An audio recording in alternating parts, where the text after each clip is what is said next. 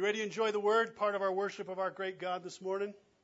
Let's, let's take our Bibles then and, and join me, if you would, in the book of Psalms and at Psalm 1, the very first psalm of the book of Psalms. And you'll find Psalms right in the middle of your Bible, almost at the very center of your Bible. Psalm 1. If you need a Bible this morning, just raise your hands. Charlie would be glad to supply a copy of God's Word. And if you don't own a Bible, then by all means, keep this Bible. Write your name in it. Let it be a gift from our church family to you. And there's a note page, everybody. If you didn't know that, grab that as well. Now, last time we stepped into a new series, actually a mini series, compared to what we normally think of when we think about doing a, a Bible study series here. A little mini series called Summertime Songs at IBC, hanging out in the Psalms week after week, just kind of grabbing Psalms, freestanding mornings, uh, because people are in and out and all of that, and so kind of just moving through the Psalms as as the Lord directs us. Sitting at the very physical center of your Bible, the book of Psalms can rightly be called the hymn book of the Old Testament, which then also makes it the church's first song book. If you ever wonder what that is, well, the book of Psalms is it. A collection of 150 songs that God has gifted to us to be sung or to be read at any time, in any setting, and for any situation, any circumstance that the human heart might find itself in. John Calvin, the great theologian of the 1500s, said, No one will find a single emotion within himself that is not reflected in the mirror of the Psalms. Martin Luther, who almost single handedly uh, took on the corrupt Catholic Church and, and led the Reformation cry of salvation by grace alone, through faith alone, in Jesus alone. He said that Psalms, the book of Psalms, was what he really needed. It was beyond price to him during the fiercest days of that great Reformation battle. That's where he went for his solace and his strength. Another church father said this. He said, The Psalms are like a hospital for the soul, the place where each can go to select the medicine that will meet the need of their heart. And many of you have known the Lord for a long time, and you've been in the Psalms, and you know this to be true for you as well.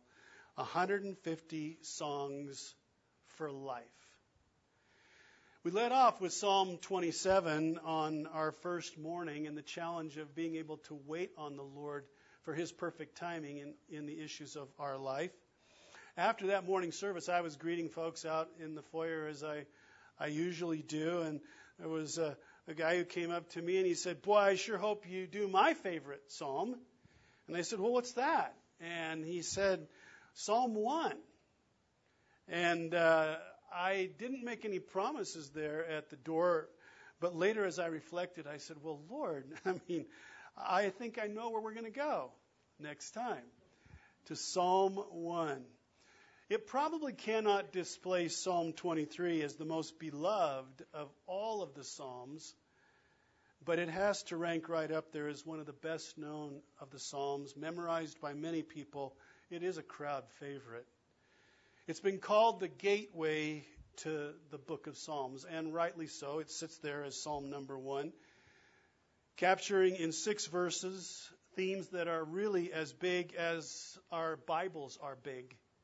It tells of two different kinds of people who make two different kinds of choices and arrive at two very different destinations. And it does it all within the space of six verses in a most uncomplicated and I would even say very memorable way. This psalm lays out how a person, any person, can be truly blessed in this life, no matter what life might bring to them, and in the process can be ready for the life that is yet to come.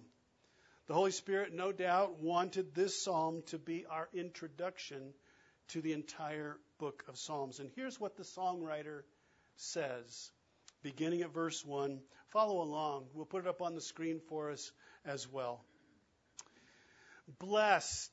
Ah, the Hebrew word means genuinely fulfilled and joy filled. Blessed is the man. Blessed are the people who walk not in the counsel of the wicked, or stand in the way of sinners, or sit in the seat of scoffers. But their delight is in the law of the Lord, and on his law they meditate day and night. They are like a tree planted by streams of water that yields its fruit in season, and its leaf does not wither. In all that they do, they prosper.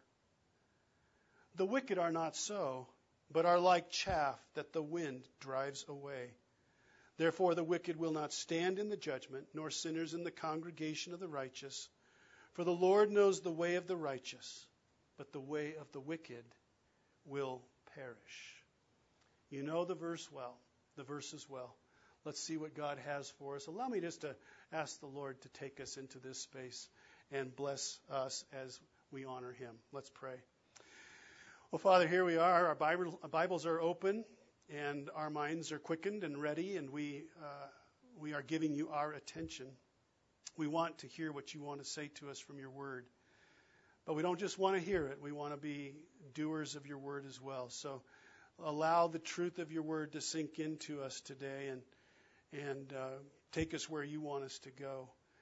There's blessing for us here. This psalm says that. So may it be so as we give you these moments. Holy Spirit, teach us in Jesus' name. Amen and amen.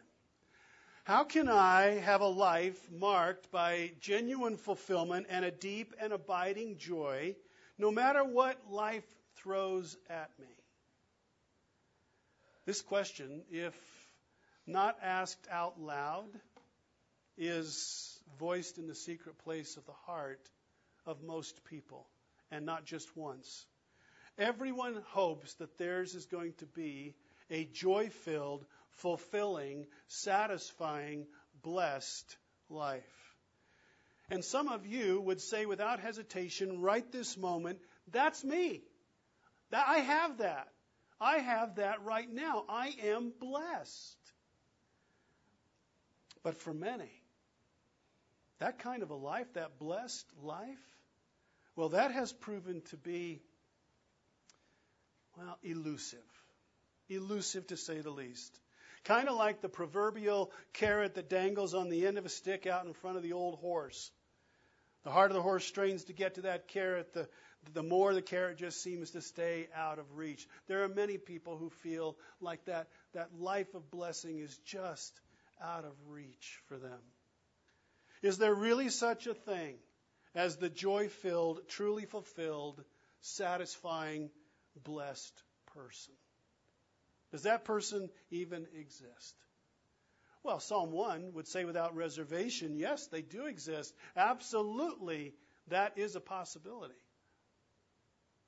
There is such such people, and the best part of this, church family, is that this psalm says that we can be those people. We can be those blessed people. The ancient songwriter opens his song with the word blessed in verse 1. The Hebrew word is eshriya. Eshriya, and it means full pleasure and joy in the midst of life's daily routine. Full pleasure and joy in the midst of life's daily routine. Just as I'm doing life, I can know blessing. What's more, although it really doesn't come out in our English version so much, this word is actually in the plural in the Hebrew text. And so if we were to write a strict English literal equivalent here, it would sound like this. Oh, the multiplied blessings that belong to the one who. Multiplied blessings. Not a bad way to start a song. It's a great first line for a song. But as the lyrics of this song are going to share, this fulfillment and joy and blessing depend on a person making some right choices, grabbing hold of certain unshakable convictions and refusing to let go of them. Those are the ones who are blessed. This becomes instantly clear then as we step deeper into to verse 1 and we watch the writer right out of the blocks, employ a technique that we all use occasionally.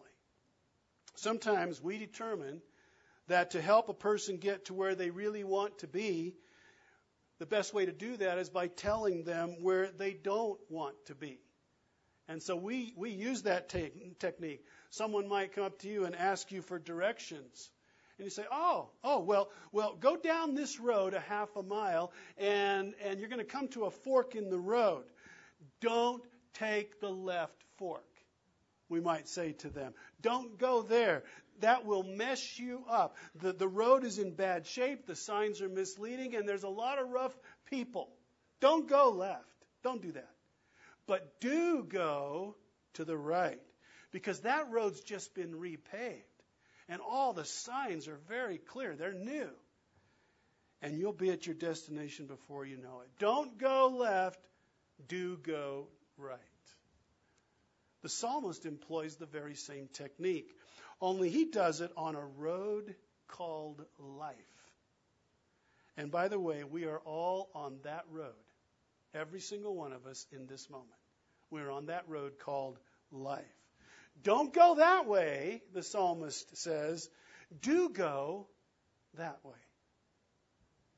Oh, the multiplied blessings that belong to the one who does not walk in the counsel of the wicked, nor stand in the way of sinners, nor sit in the seat of scoffers. In short, three don'ts, as you th- see there on your note page. Three negative commands that kind of serve as warnings that are critical to heed if you want to experience a satisfying, fulfilling, blessed life. Now, you know this, but, but church family, when we encounter negative commands in Scripture, I like to think of those as God's guardrails in my life.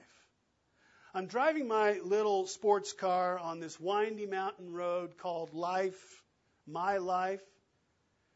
Well, it used to be a sports car when I was younger. Now it's a 20 year old pickup truck, but um, I'm not going to open that up.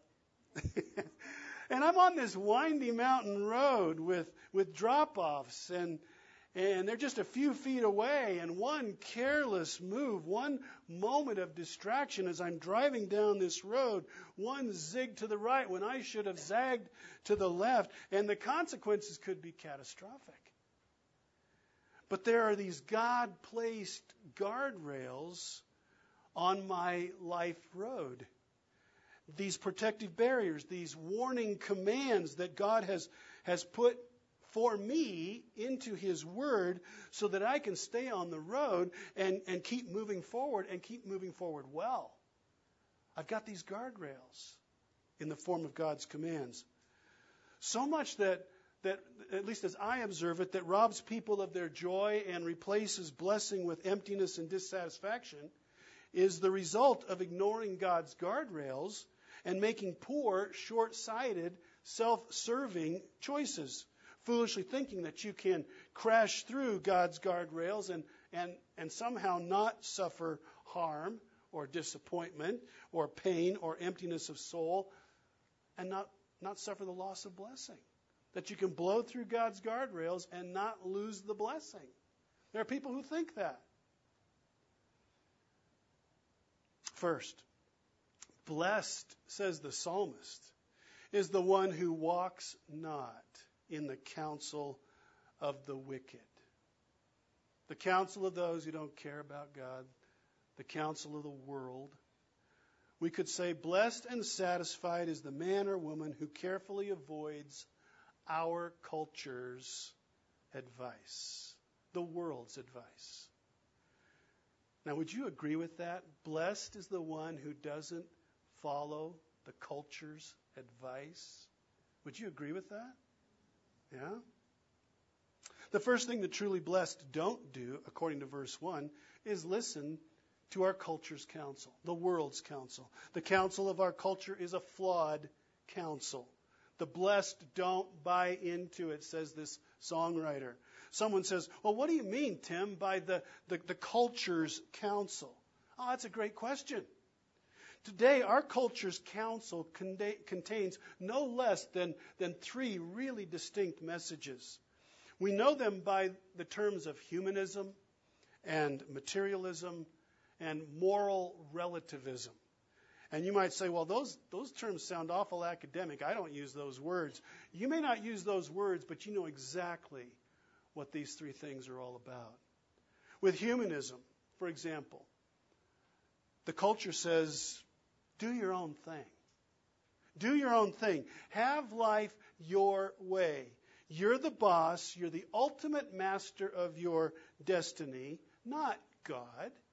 Has your culture ever said that to you? They say it to you in a thousand different ways. The culture does that. In fact, within humanism, there is no God except you. You're the playwright. You write the, the script. You're the composer. You write the score for how your life is going to play out. You're the king over the domain of your world, your life. You make it the way you want it to be. You're the king.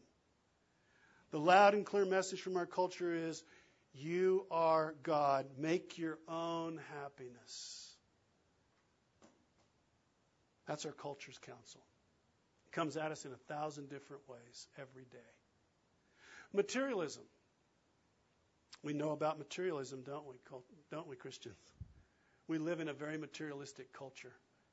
The counsel of our culture says you'll be happier, you'll be more fulfilled the more you have, the more money that you make, the more stuff that you own.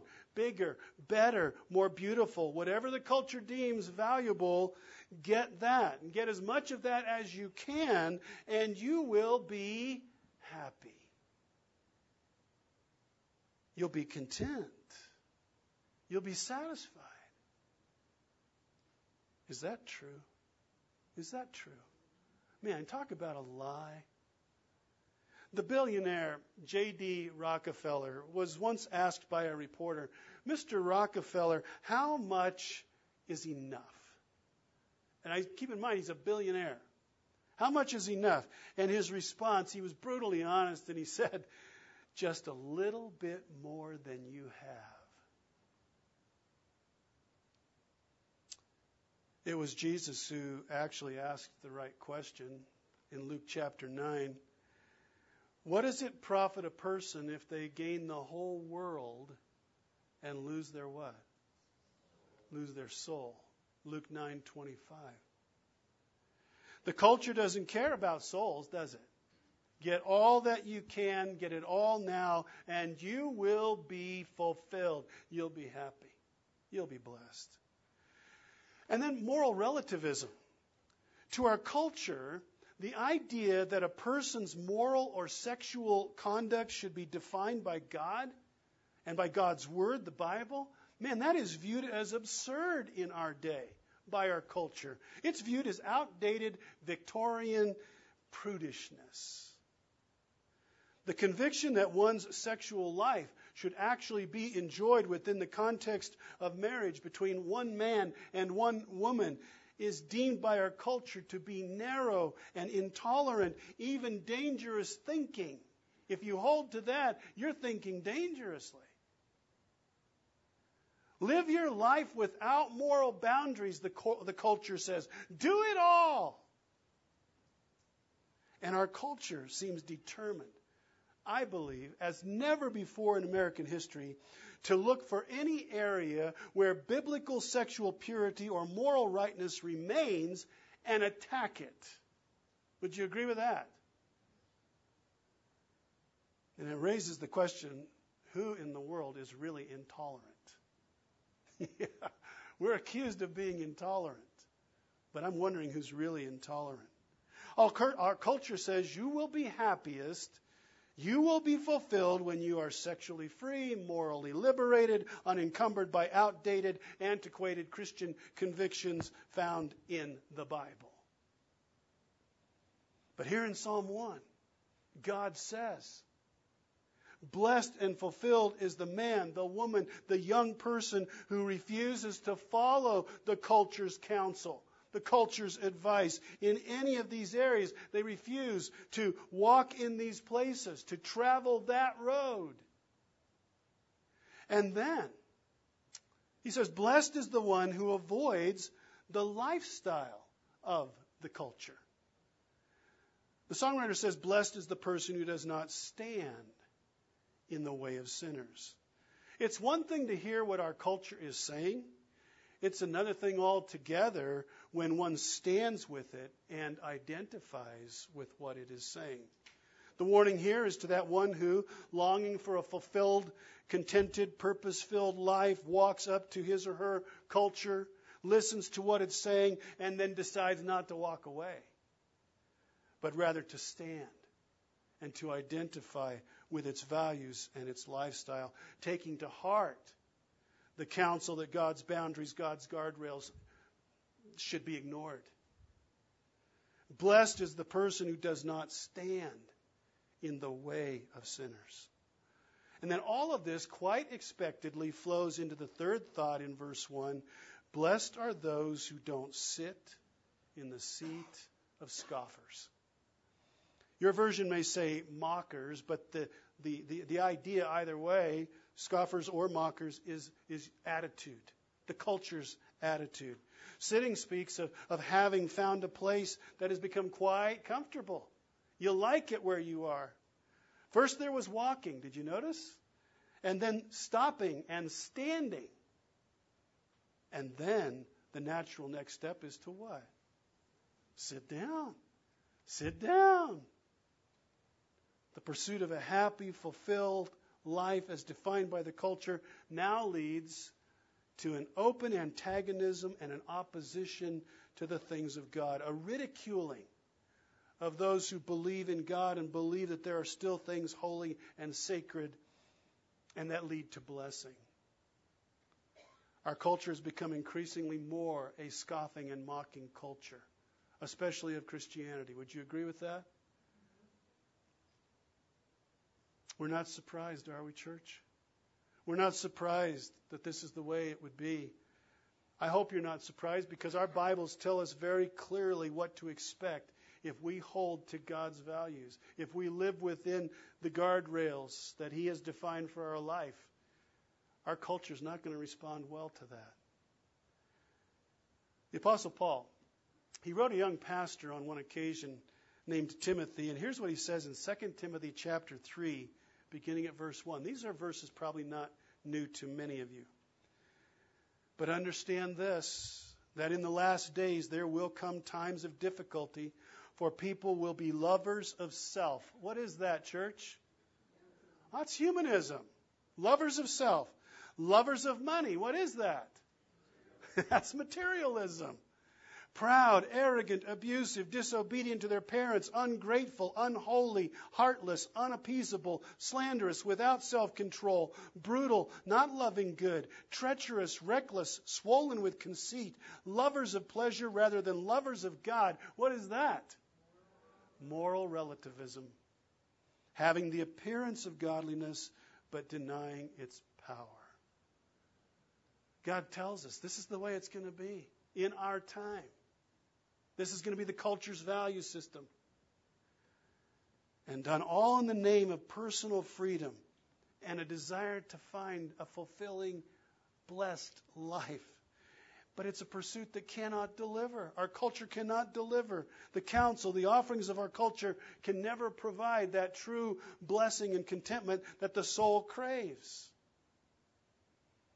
So if the truly blessed, according to God, don't take the culture's advice, don't embrace the culture's lifestyle, and don't adopt the culture's attitude, what do the truly blessed and fulfilled do to be blessed? What do they do? Verse 2 Their delight is in the law of the Lord, and on his law they meditate day and night. Church family, let's read that aloud together as a congregational voice of agreement. Let's just read it aloud together. Their delight is in the law of the Lord, and on his law he meditates day and night. The songwriter says in verse 2 the truly blessed do two things. They appreciate the Word of God, they delight in it, they appreciate it, and they appropriate the Word of God. They meditate upon it. The law of the Lord here is simply the songwriter's term for the Bible that you're holding in your hands right now. It's the Bible, it's the Word of God. First, their delight is in the law of the Lord. The blessed appreciate the sufficiency of God's Word in their life. They believe that the God who wrote this book, who put his heart on the printed pages of their Bibles, gives them everything that they need for a maximum life of fulfillment, joy, and blessing. They actually believe that.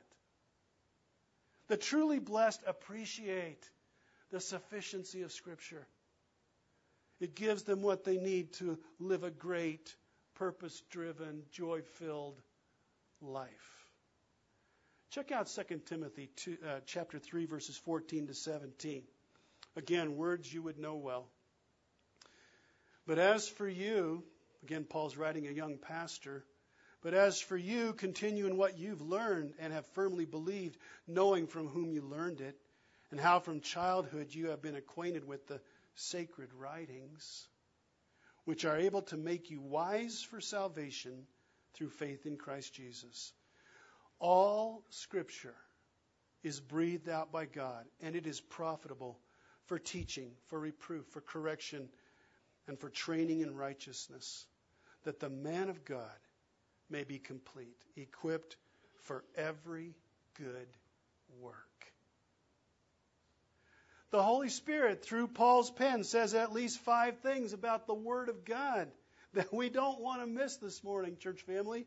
First, God's Word is holy, isn't it? It's holy. That means that it has been set apart by God. Your Bible is unique. There is no other book that exists in the world like the Bible that you have in your hands right now. It's holy because it's from God who is holy. Second, it is powerful. Oh, is it powerful? Its truth can change your life right now, can't it? But it can do more than that. It can change your eternity. What can you say about any other book? Can any other book do that? No other book can change your eternity. But the Bible does that. Why? Because it introduces us to Jesus Christ, who is able to give us salvation, forgiveness of sin, and a real personal relationship with this holy God through faith in, in Jesus' death on the cross and his resurrection from the dead. It is powerful. Third, it's God breathed. What does that mean? Well, that means that our Bible has an author whose name is God. He breathed out every word of it by His Spirit. Our Bibles are not the opinions of, of human beings over time who made observations about how to do life. No, God wrote it. He wrote all of it. Do you believe that today? That's what it means. God breathed. Fourth, it is profitable. Now, but now and forever. It teaches us how to live. It, it, it reproofs us. It convicts us of sin. It corrects us when we get off course. And it trains us to live within God's guardrails. It is profitable. And fifth, it equips us for every good work. God's Word does not represent a list of do's and don'ts that limit us from enjoying all of the best that this world has to offer. In fact, it's just the opposite. It is learning to live with within those guardrails that God has divined for us in His Word. That's where we find true happiness. That's where we find real fulfillment, the kind of good works that are worth giving your life to. This book equips us for that. We appreciate the Word of God. But the psalmist says more than that.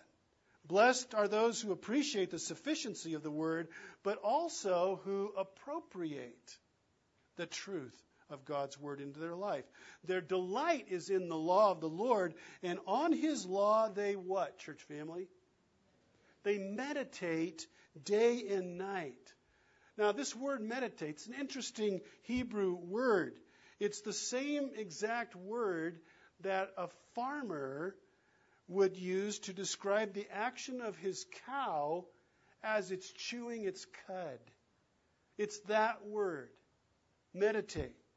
Since most of us didn't grow up on a farm, we, we, we, we've lost some of the power of this word picture. But, but just think about, you don't even have to be, have grown up on a farm to know how it works, right? I mean, think about how a cow digests its food. It takes a mouthful of grass, it chews on it, and it swallows it. And then what does it do? It throws it back up, right?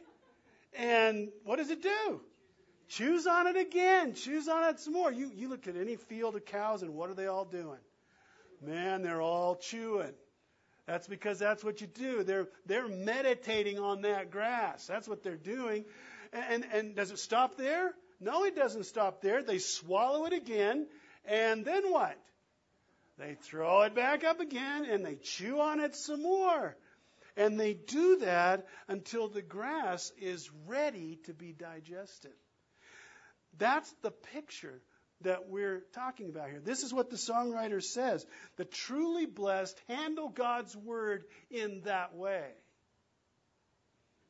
It's a picture of a man or a woman or a young person reading some part of their Bible and then rereading it and then re re rereading it again and again, all the while chewing on it, turning it over in their mind, reflecting and pondering and praying over it and contemplating and scrutinizing and interrogating and squeezing the passage to get all the juices out of it, right? Pushing it through a grid of practical questions, teasing out application, talking with other friends about that passage of Scripture, helping them to understand what it is that they're reading all with this single minded goal of making that portion of Scripture a part of their life. That's meditating.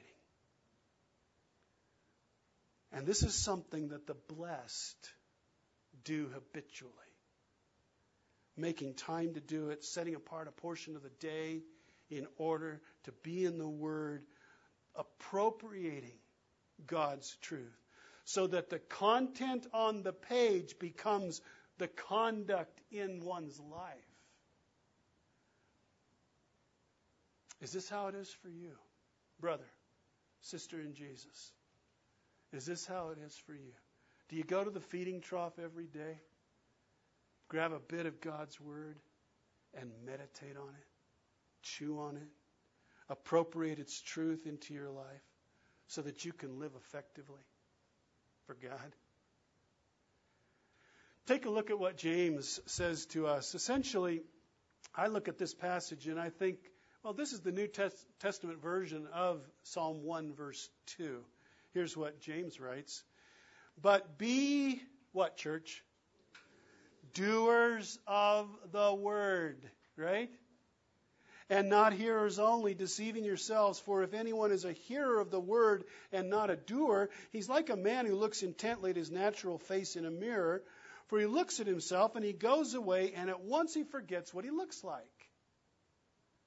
But the one who looks into the perfect law, the word of God, the law of liberty, and, and perseveres, meditates, pushes through, being not a hearer who forgets, but a doer who acts, he will be what? Blessed. The very same thing the writer in Psalms is saying. He'll be blessed in his doing. Yeah. The truly blessed in this life, they appreciate and they appropriate the Word of God into their lives. Fellow Christian, when we do that, we become like what? A tree planted by a stream of water. Verse 3. He's like a tree planted by streams of water that yields its fruit in its season, and its leaf does not wither. All that he does, in all that he does, he prospers.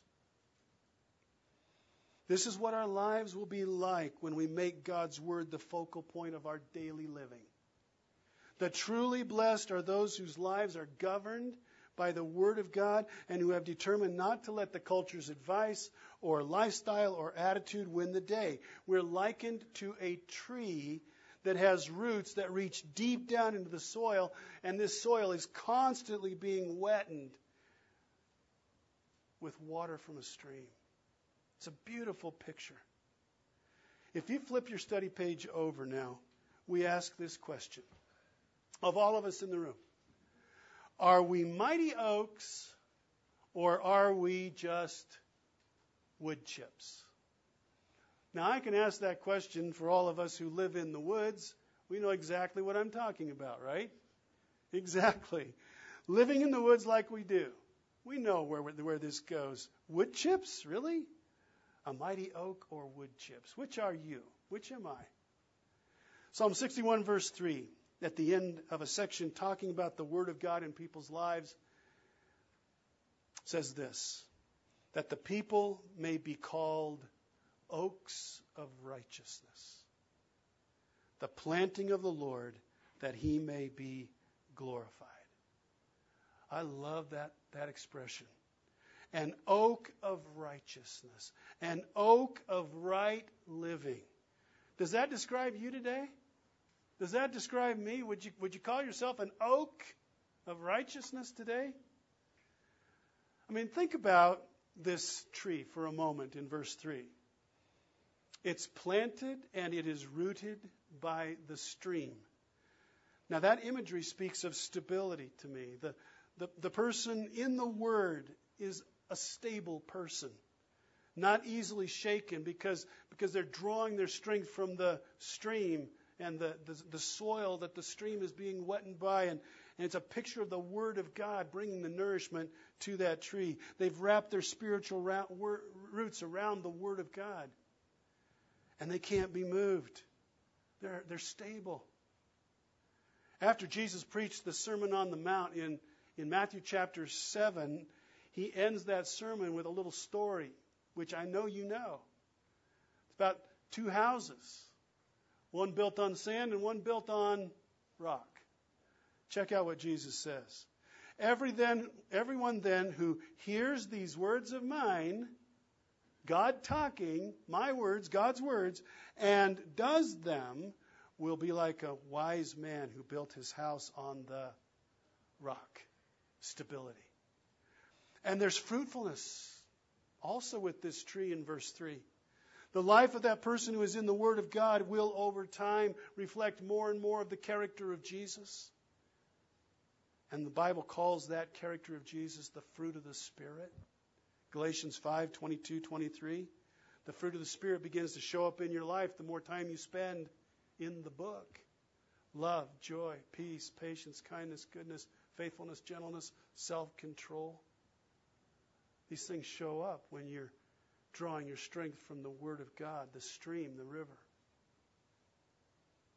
That's what Jesus would expect if we're doing that. John chapter 15, verse 5, Jesus says, I am the vine, you are the branches. Whoever abides in me and I in him, he it is that bears much fruit, for apart from me you can do almost nothing.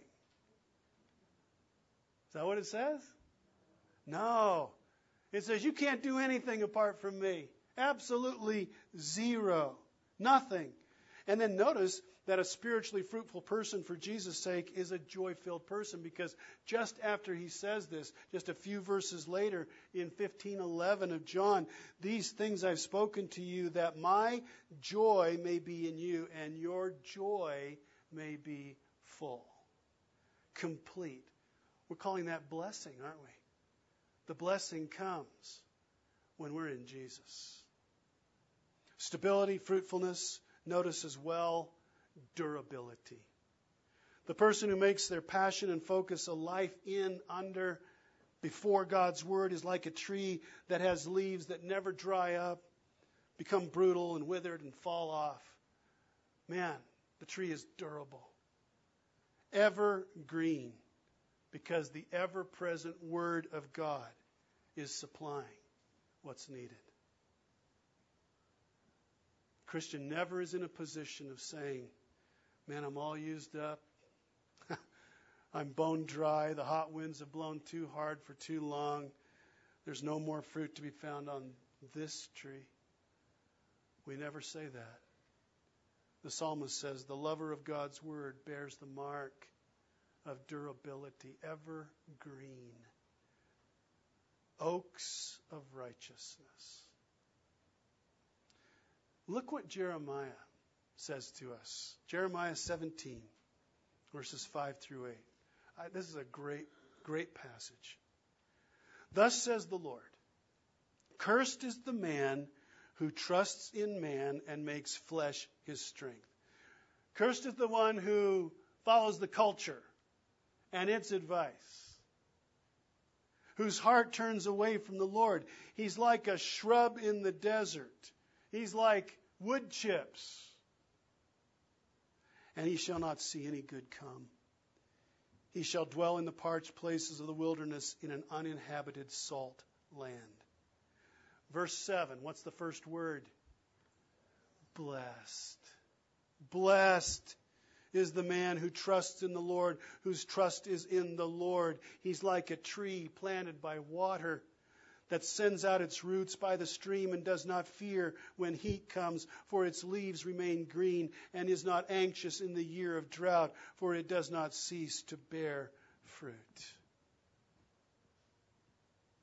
Beautiful. Stable, fruitful, durable. Blessed. Truly happy. Joy filled. Fulfilled. Verse 4 the wicked are not so. They're like chaff that the wind blows away. Rather than the image of a mighty oak, the songwriter says, without the God of the Word and the Word of God in your life, you're just like wood chips, chaff. The stubble, the worthless leftovers after the grain has been removed from the stalk, good for nothing. Therefore, the wicked will not stand in the judgment, nor sinners in the congregation of the righteous. For the Lord knows the way of the righteous, but the way of the wicked will, what's the word? Perish. Perish. The psalm ends with two destinies being pointed to. There is the righteous plantings of the Lord, the, the oaks that make up the congregation that are with God. It's a picture of heaven. The Lord knows them. And then there's the, the wicked who have ignored God all of their lives, followed the culture's advice, bought into the world's lies, and they step into eternity there to meet God face to face. Two destinies. One of Satan's biggest lies has got to be the one where he says that a person can live without God without a Savior in the person of Jesus Christ, can, can go it alone, materially driven, morally reckless, consumed with self, live like there is no God, and expect to find real, lasting joy, contentment, purpose, and blessing. That is a lie, isn't it? There's no way. God didn't make his world like that. God's word says that Satan's lie, promoted and repeated by our culture every single day, we hear it. It leads to nothing but emptiness and frustration and disappointment that will ultimately be followed by a day of judgment. Standing before this holy God, silent and guilty, those who have listened to the lie of the world, the lie of their culture, are condemned to an eternity where, where they get exactly what they've wanted their whole life life without God. We call that place where that happens hell, don't we? They perish. No hope, no blessing. The truly blessed are those who determine that they will live within God's guardrails. There are three things they're not going to do. They're not going to buy into the advice, the lifestyle, or the attitude of their culture. What the blessed will do, uh, they'll embrace all that God's Word says and take from it its life giving truth, just like a tree takes from the stream. It all begins with believing what the Bible says about Jesus Christ, believing who He is, God in human flesh, believing what He's done, died on the cross to pay a sin debt we could never pay, and then rises from the dead to prove that He has the power and the right to be our Savior. The Bible tells us about Him. The road to a blessed life starts with the Word of God that introduces us to the Son of God. And then, with the Word of God showing the way, appreciating it and appropriating it, we learn how to live, not for ourselves, but for the one who loved us enough to die for us. Amen? And waiting for us there is the joy, the contentment, the purpose, the peace, and the blessing. No matter what this life brings. He, she, is like a tree planted by streams of water that yields its fruit in season and its leaf does not wither. In all that they do, they prosper. Amen and amen. Let's pray together. Oh Lord, may it be so for us in this room today that we would be doers of your word and hear and not just hearers only. That we would forsake the lies of our culture and we are bombarded every day with its lies. Oh, help us, Heavenly Father. Dull our ears to that noise and open our hearts and our minds to the truth of your word. We want to be those mighty oaks, rooted and planted by you, by the stream of water that, that never runs dry, your word, your holy word. And we want to be fruitful, bearing fruit in every climate, every season, the good times and the hard times, bearing fruit and bringing glory to you. Lord, if there's anyone in this room this morning who has yet to know how to have life in you through faith in Jesus and to, to, to live in the richness and the blessing of your word, may you move in their heart today. Let us be a part of that. Let us be part of how you would reach out to them and love on them and introduce them to a Savior who is Jesus. We thank you for your book. We thank you for your word. We thank you that you have given it to us as a gift this morning. Thank you for Psalm 1. All glory be to you. In Jesus' name. Amen.